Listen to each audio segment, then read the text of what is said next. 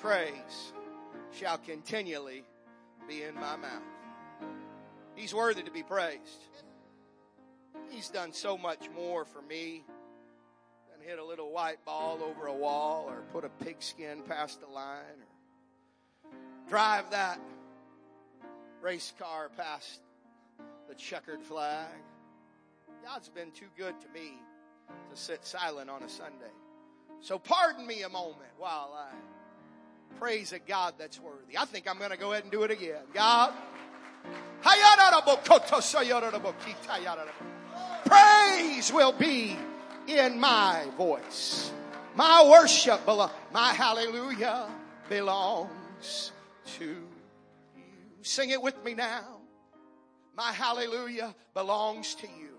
I've got to give him praise. I, we've sang it before, even in this service. I think he was waiting on somebody to give him yours. Go ahead and sing it right now. My hallelujah belongs to you. He's waited all day for you just to say, Hallelujah. My hallelujah Can you just give him one word of praise? Hallelujah. He wants it from your heart today. My hallelujah. My hallelujah. God, I give you praise. God, I give you praise. My hallelujah belongs to you. He deserves. He deserves. He deserves. You deserve.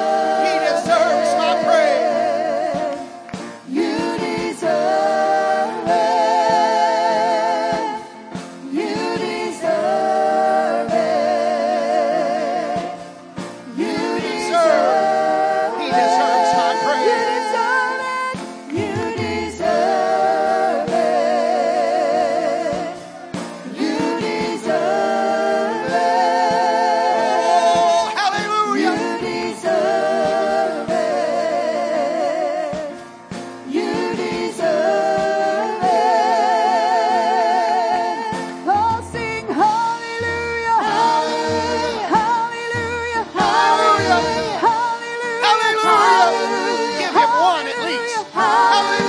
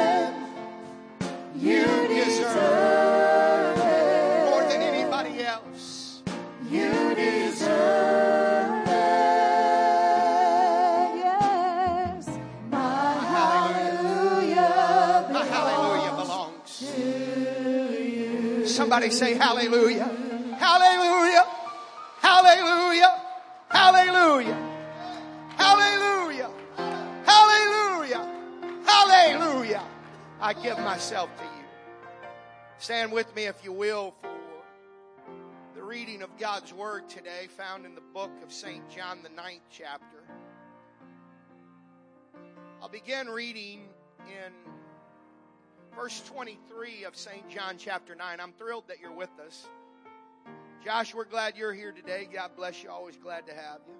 We're thankful for the guests that are with the Youngs today. Happy to have you all. Delighted that you're here today. To all of our home folk, we're happy to have you. For those that are missing, perhaps viewing online, we're so thankful that you've joined us online.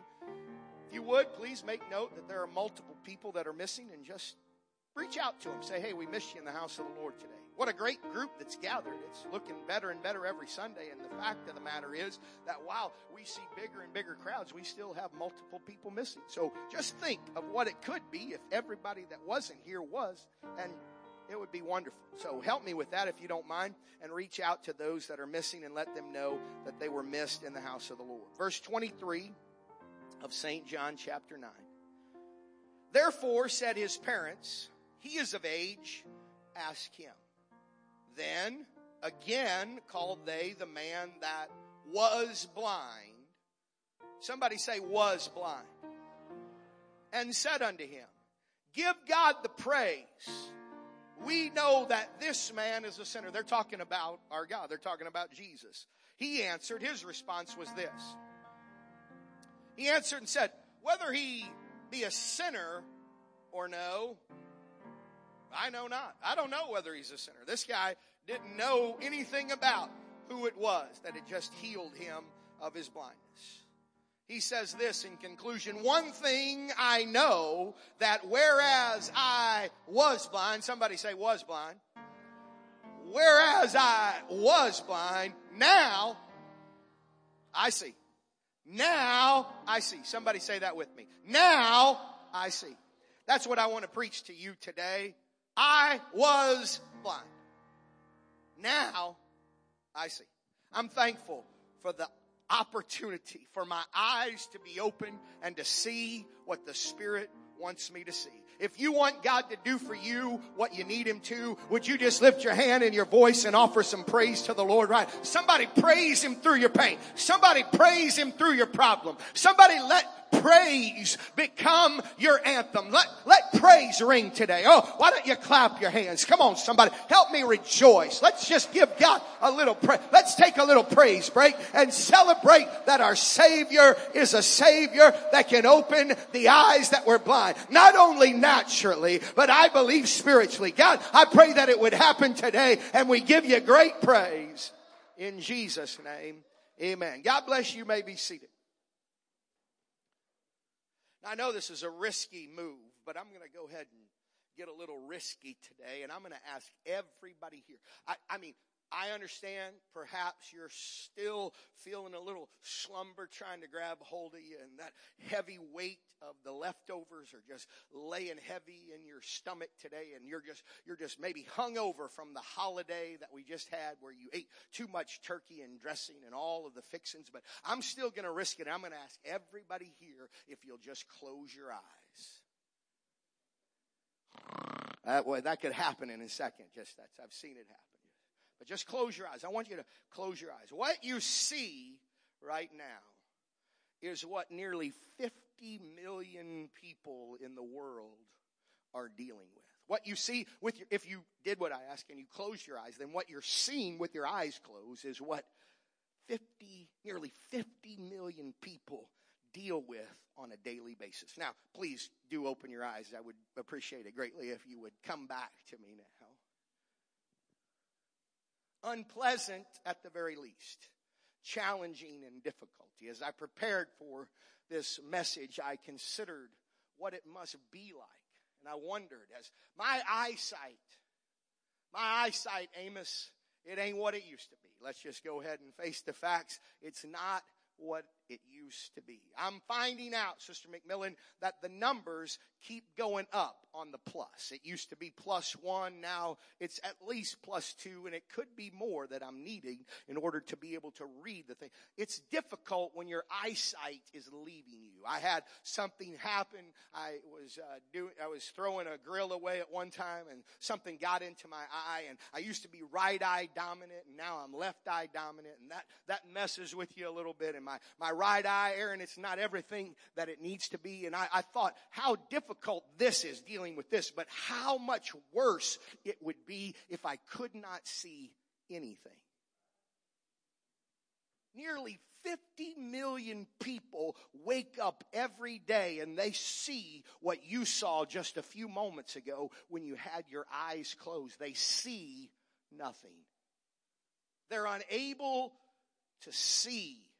They're blind. Somebody say blind. They are blind. And As I consider that and the challenges that must come with blindness and the difficulty that must come with blindness, as I thought about that, that statistic, 50 million people are blind. I, I can't think of that many right now people that I know that are blind. Now, I know some people that drive like they are, but I don't ever see, I know that there are people that deal with some difficulty like I'm talking about, but I'm talking about somebody that can't see at all. I don't know that many people. I remember one particular student in my high school that was blind and he had that stick and, and he had to tap his way through the hallway. And I think of the challenges that he had to deal with because of that blindness and how difficult that must have been. And I wonder what it must be like for these 50 million people as they try to navigate through this difficult, dreaded disease of blindness. As I pondered that and considered the fact that it certainly would be challenging, it was, it would be something that if, if at all possible, I'm certain that everyone, I, I, doubt that there's one of the 50 million that would say, you know what, if I had an opportunity to have my sight, I'm just going to pass. I think that probably every person that's blind, if you said, hey, I have a cure for blindness, they would say, I'll take it. I'll get in line. It would be, it would be better than the Black Friday sales. Just so happened that Friday I was up earlier than I should have been up and on my way out of town I noticed Walmart wasn't quite open, but there were people that were lined up outside the door lined up for some bargain they were going to get on Black Friday. And I thought, I, I, wonder what it would look like if there was somebody that was said that if you come, we can cure your blind. It would look better than the Black Friday sales. It would be people lined up. This entire city, this entire region would be filled with people that would say, I'm going to be there because I want the ability to have sight. I cannot see and I'll do whatever I need to do. I'm not going to try to get a whole lot of money off of the greatest and the latest. I want to get in line because I want this thing that no one else can offer. I want the ability to see. And I thought about 50 million people like that. Then I considered the fact that everyone, everyone is born spiritually blind. Every one of us from the pulpit and the pastor to the back pew and everyone in between, we are born spiritually blind. Behold, I was shapen in iniquity, and in sin did my mother conceive me. I was born a sinner, for all have sinned. The Bible says all have sinned and come short of the glory of God. So we understand this, this difficulty, this challenge of blindness is more than a natural thing, but it's also a spiritual thing that all of us deal with. Everyone is born blind. There's no cure that has been found for blindness. There's no pill that you take. There's no solution that you drink. There's nothing that has been provided that can eliminate blindness naturally. No. But spiritually, there is a solution set to blindness. And I believe as we read this particular passage, perhaps one of my favorite passages in one of my favorite books, the book of John, the ninth chapter, if you were to read the book of, of St. John chapter 9, you would find, and it came to pass that as Jesus passed by, verse 1 tells us, and as Jesus passed by, he saw a man which was blind from his birth. He was born blind. He had never seen. Brother Casey, I can't imagine what it must have been like to have been as this man was, where never did he see a sunrise. Never did he see a sunset. Never was he able to witness the things that all of those that were, oh, I wish you could see it. I, I've actually thought about this, Sister Myrtle, as I was thinking about this message. I thought, you know, how, how it would be. I, I was thinking about duck hunting and I was thinking what it would be like to try to duck hunt blind. I kind of feel that way as it is right now, but I wonder what it would be like. And I'd be like, Brother Larry, could you just or, say to your left just a little bit? Could you just tell, okay, it's to your left. And I pull the trigger and I'm be like, did I get it? I'd have to listen and see, did it fall? How horrible that would be. But to know that this man had never seen anything. He was blind from his birth. Verse 2, Brother Johnson, if you would just keep putting them up there. We find that verse 2 of this particular passage, we, we're introduced to this man that's blind from his birth. And then verse 2 says that his disciples, this is Jesus' disciples, the ones that God has chosen to accompany him to minister to those that are a part of the great world that Jesus came to seek and to save all that were lost, to open the eyes of the blind. And, and these disciples, this, this is what I think we need to get as a church. And I've been preaching to this church passionately about. We need to consider the people that are lost. We need to be, be concerned and care about the fact that there's a world around us that's going to hell. There's a world around us that's headed for hell, headlong to hell, while we have a great happy time every Sunday. These disciples were, in my opinion, they were blind to what Jesus was wanting to do. Right here it tells us, Master, this is what the disciples want to know. They see this. Jesus sees this blind man. Do you know what Jesus sees when he sees this blind man? He sees an opportunity. He sees an opportunity, Jerry, to, to heal him and to have his eyes open. He's going to do a miracle for this guy. The disciples see him and they're like, okay, man, whose, whose fault is it that he's blind? The blame game. Does anybody know what I'm talking about when I'm talking about the blame game? Well, I wonder what he did, right? Wonder what she did. Is there anybody glad that nobody knows all of the things that you've done wrong? And if you didn't at least nod your head, then you're lying, and somebody needs to know that you probably ought to feel bad about that. I'm glad that you don't know every mistake I've made. And you want to know, if I'm being honest, I'm glad I don't know every one you have. well, who did sin? This man or his parents that he was born blind because it was associated that blindness was a curse from sin. Well, who did sin? We want to know whose fault it is. Tell me whose fault it is that people are the way that they are. I want to know why they're in that situation. How many of you have ever seen people that have judged people and said, well, you know, if they wouldn't have done that, they wouldn't be there? Duh. Come on. What's wrong with these people? Why are they doing that? Why are they doing? That's God. God forbid that we get in the business of assessing people with judgment and we're the one that gets to decide well you know they didn't do that right and they didn't do, do they're not entitled to having their eyes open they don't deserve. When we sing my hallelujah belongs to you and we say you deserve it, there's no doubt that he deserves it. But we're not in the business of deciding what people deserve. God's grace gets to decide what people deserve. And grace is unmerited favor, which means you don't earn it. If you got something from God today, you didn't get it because you earned it. You got it because God's grace is amazing. That's everybody. Master, who did sin? Was it this man or his parents that he was born blind? Verse 3, please, Brother Johnson. We see as he's perhaps perhaps a little bit frustrated and annoyed with his disciples. He says, Neither hath this man sinned, nor his parents, that he was born blind, but that the works of God should be made manifest in him the situation that he's in is an opportunity for God to get glory. Now think about this. Think about this.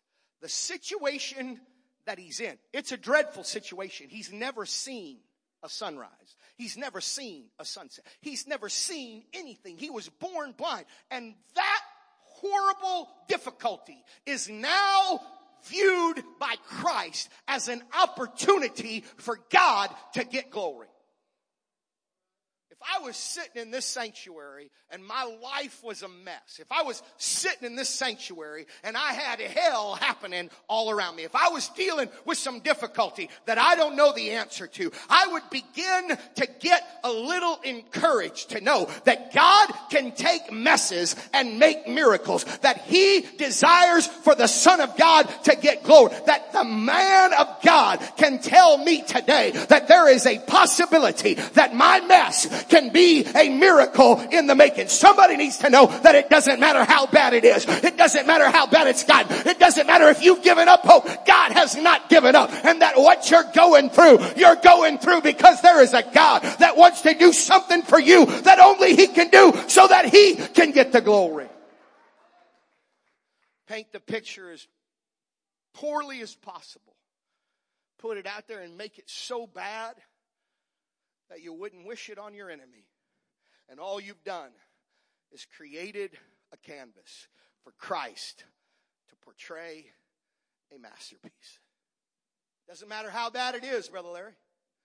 Doesn't matter how difficult the circumstance. It doesn't matter how bad the dilemma is. Doesn't matter how impossible it feels. It's possibility for the miraculous. So frustrated with the disciples. So frustrated with the disciples. They, they're letting me down here. I mean, I thought that they would see that this is a chance for Jesus to open the guy's eyes. And they're missing it. They're missing it. Hey, I hope and pray and preach and teach and believe that we cannot miss a moment. We cannot come in on Sunday and miss an opportunity. This could be the someday. This could be the someday. This could be the Sunday that somebody says, I was blind, but now I see. It could be the day that you say, I didn't have any hope. I didn't see any way out. I didn't see a solution, but somehow and some way on this Sunday, the Savior stepped on the scene. And when Jesus Jesus shows up, that means there's a possibility where there's a problem. There's a solution where there's a situation that seems impossible. Somebody needs to be encouraged. Now, for all of you that are on cloud nine and everything's just a okay, God bless you, you're dismissed. You'll beat us to Grecian. That's great. But if you're people like I know people, then you got problems. You got circumstance and situation that you need God to come through for you. Don't leave just yet. Don't leave just yet. Because there is a message that I'm preaching today. And that message is, I was blind, but now, what it used to be, it isn't anymore because He did for me what nobody else could do. You see this? This situation, this situation is so that the works of God should may, be made manifest in him. Verse 4, if you would, Brother Johnson, I believe what happens here is Christ goes into a discourse. And he says, I must work the works of him that sent me while it is day. The night cometh when no man can work. As long as I am in the world, I am the light of the world. This is a pretty powerful discourse here. This is a great message, so to speak. If you if you've ever heard a great message, you just heard not because I'm preaching. I'm telling you what the Bible says. This is a great message that he preached. I must work the works of him that sent me while it's day. The night cometh when no man can work. As long as I am in the world, I am the light of the world. It was powerful. That's encouraging. And when he had thus spoken, the Bible says, when he got done, I usually don't wait till I'm done before I spit. I usually spit in the middle of my message because I'm preaching as passionately as possible, and sometimes it just happens. Isn't that right, Brother No? But when he got done, one day he spit on the ground. Then after he spit on the ground, he did what some of us have done before. He made a little mud ball. Anybody ever made a mud ball? just Anybody ever ate a mud ball? Anybody know what I'm talking about? Spits on the ground. Can you guys imagine this? Jesus, when he's done preaching, he spits on the ground and then gets down on the ground where he spit on the ground and makes mud out of his spit and the dirt. Ugh. I'm not, I'm not making this stuff up. It's in there. And then he takes that mud in his hand Thankfully, the guy's blind at this point because he walks over to where the guy is and he wipes the mud in the guy's face. I know. I'm thinking the same thing. What do you think this guy's thinking? I mean, how would you feel if you were sitting there and somebody takes mud and wipes it in your face? Aren't you glad you're home?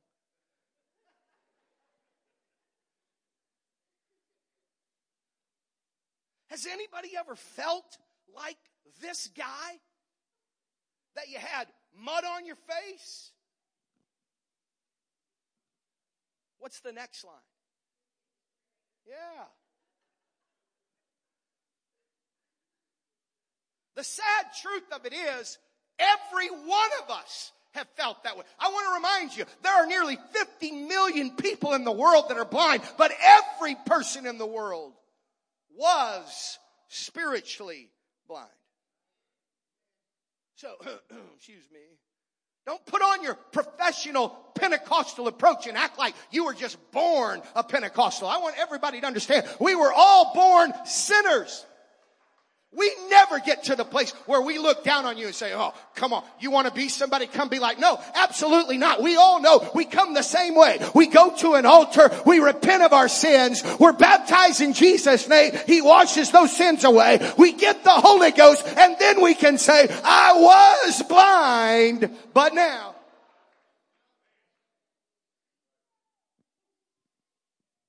You gotta do what he tells you to do, and then you can have what he tells you you can have.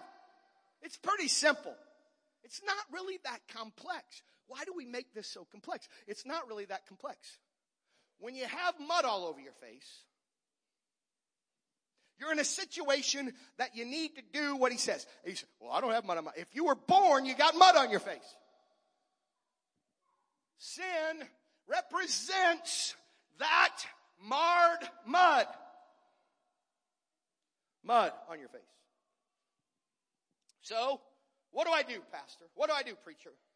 If I got mud on my face, what do I do if I can't see? If you got mud in your eyes, you can't see. That's what happens to every one of you, you and me. We were born with mud in our face. We can't see. Well, Jesus, after he puts this mud on the guy's face, he says, go wash in the pool of Siloam. It's important when you got mud on your face to go wash in the pool. How many have ever come in, you've been dirty, and your mom or your wife or somebody says, You're not coming to the table like that. Go wash up. Anybody know what I'm talking about? Go wash up. Go wash your hands. Go, go wash your face. And you, you, are all dirty and you're nasty and you, when you're, when you have mud on your face, you need to wash. Pretty, pretty cut and dried here. He said, what do I got to do with this situation? That, that I'm, this is the way that I am. What do I do? He says, go wash in the pool of Siloam. I believe it's important for us to understand that if we want to see, I believe every person here today can say, I was blind. But before you can say, I now see, you have to wash believe it's important. I believe it's important. You say, what is, is there significance to baptism? Absolutely, there's, there's significance to baptism. It's the first step, the first, the second step of salvation. The first step is you have to admit, you have to be willing to say, I got mud on my face. Because if you act like you're a prima donna and you're just perfect and you're pristine and there's no problems with you, then you're lying to yourself and everybody else. Every single one of us have mud on our face. And we have to admit, we have to recognize, we have to repent and say, I'm sorry for the things that I've done wrong. I've made some mistakes. Is there anybody here that you've never made a mistake? It would be a mistake to raise your hand. No one here has never made a mistake. So, we recognize it. We see, we feel, there's mud on my face. I'm going to go wash. So we go, we do what he says. Repent. Okay, sorry. Head to the baptismal tank. Go wash in the pool of Siloam. He went his way. He went his way we have water, what doth hinder thee? If you've never been baptized in the name of Jesus Christ for the remission of your sins, I encourage you today to understand the significance of that step. It is a vital, significant step. And what's so exciting about it is after you've repented and you're baptized in the name of Jesus Christ for the remission of your sins, then you are guaranteed to see. It's a guarantee. The gift is a guarantee. It's a guarantee. There were some Black Friday deals that said if we're out of stock, too bad, so sad. I tried to get them a little bit later. I didn't want to go ahead and try to get it at that particular time. I checked later. Out of stock, out of stock, out of stock. Everything was out of stock, out of stock, out of stock. I want to tell you that sight is not out of stock if you do what he tells you to do.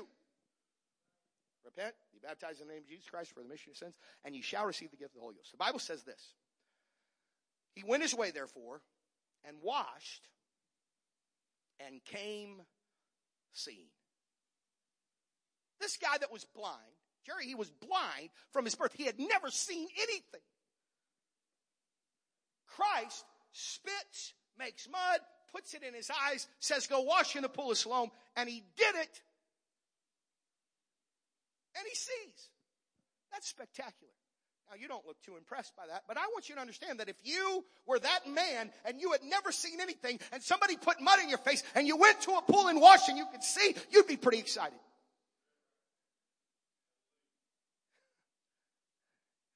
There would probably be a smile on your face, I'm guessing. It's kind of like, I love to see. There, I'm involved in children's ministry, and one of the greatest thing that's in children's ministry is when people, when these kids get the Holy Ghost for the first time, it is just unobstructed, pure joy. Some kids are just crying and laughing at the same time. It's just so awesome. Josh, there's nothing like it to see a kid get the Holy Ghost. I love to see people experience sight for the very first time. I I've got to believe that this guy was just going crazy. He was just like, whoa, wow, look at that. Whoa, you're beautiful.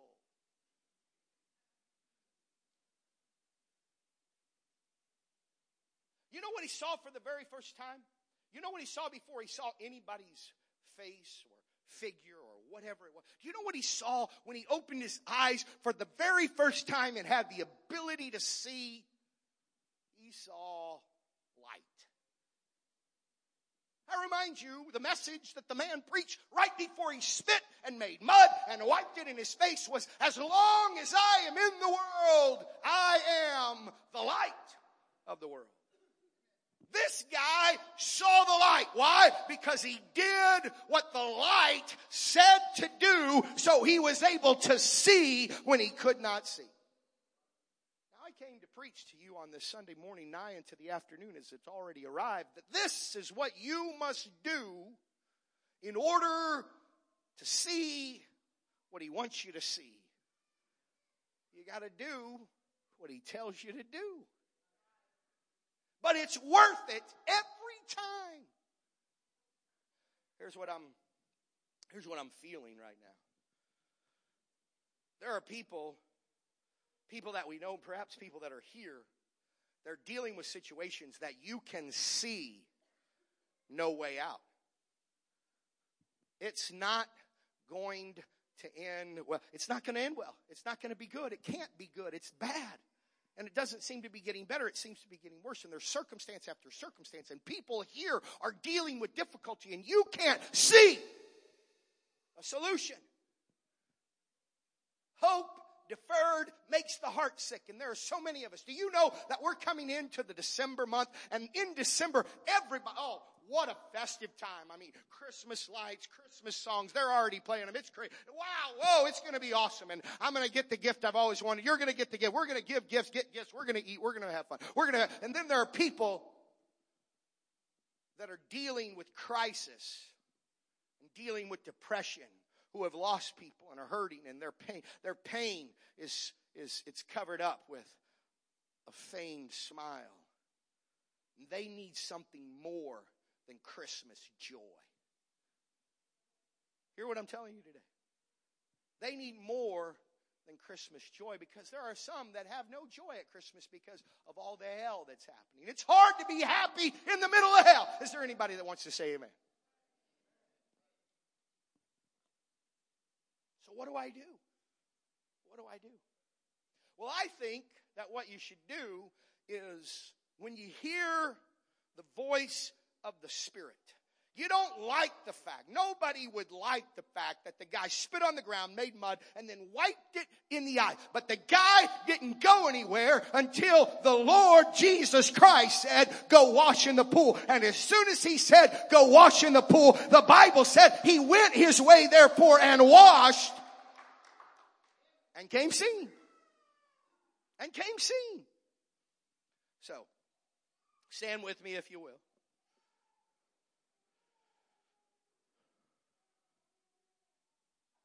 the crisis, the crisis to Christ is an opportunity to get glory. Everybody that's dealing with a difficulty presents a possibility for a miracle. Now, here's what I believe that you are the only one that can reap the result of receiving sight. And it's according to your actions. If he tells the blind man, Sister Laura, go wash in the pool of Siloam, and his neighbor says, I'll do it for him, then he stays there a muddy mess and never sees. If you sit in your pew when the pastor says, I make an invitation to come to an altar where you'll find a savior that will do a miracle for you and you decide to stay where you are, don't expect him to do for you what he's going to do for me because I'm not going to stay where I am. I'm going to respond to the word and reap a result. If you don't respond to the word, you don't reap the result. Perhaps you'll remember just a week ago I preached that what the lepers did was responded to the word. They reaped a result. All of them were healed. One of them was made whole. That attitude of gratitude elevated the healing to a wholeness. The message is still the same today. A response to the word brings a result. Heads bowed, eyes closed. I wonder, is there one, two, three, perhaps hundreds of people here today and viewing online that would say, I need the Lord to do something for me. If that's you, would you just simply lift your hand heavenward? Almost everybody in the place lifts their hand because all of us need Him to help. Now, here's what I want you to understand. We all, I was blind. That's the word. I was blind. Now I see. This guy didn't even know whether Christ that had just healed him was a sinner or not. He knew so little about the Lord. You don't have to know a lot about the Lord in order for the Lord to do a miracle for you. All you have to do is believe what he says and do it. Every person that lifted their hand if you will simply step out from where you are, walk to the front of this building, you will find here an altar. And if you will begin to worship, God will work a miracle. I believe there are people that are walking to the front of this building that need God to do something for you and He will as you respond, you will reap a result today. I was blind. Now I see. Somebody can leave and say today, now I see. Now I see. I wonder, would you begin to worship and praise a God that will work on your behalf? Go wash in the pool of Siloam. And he went his way, therefore, and washed and came seeing. This man didn't know too much about Jesus, but he knew enough to do what he said, and he reaped a miracle that day. The same can be said for you. I was blind, now I see. I was blind, now I see. It was a mess, now it's a miracle. It was a disaster, now it's my destiny. God is working for me. Come on, let the Holy Ghost help you today. Come on, let the Holy Ghost help you today. I was blind, but now I see. Now You can say, Now I see. If you don't have the courage to come, perhaps kneel where you are. Sit down, put your head forward. I ask that everybody in the house would pray to God today to take the trouble away, to heal, to help, to set free, to deliver, to fill. Oh, come on. We're all blind and we all can see. We're all blind but we all can see I was blind now. I see.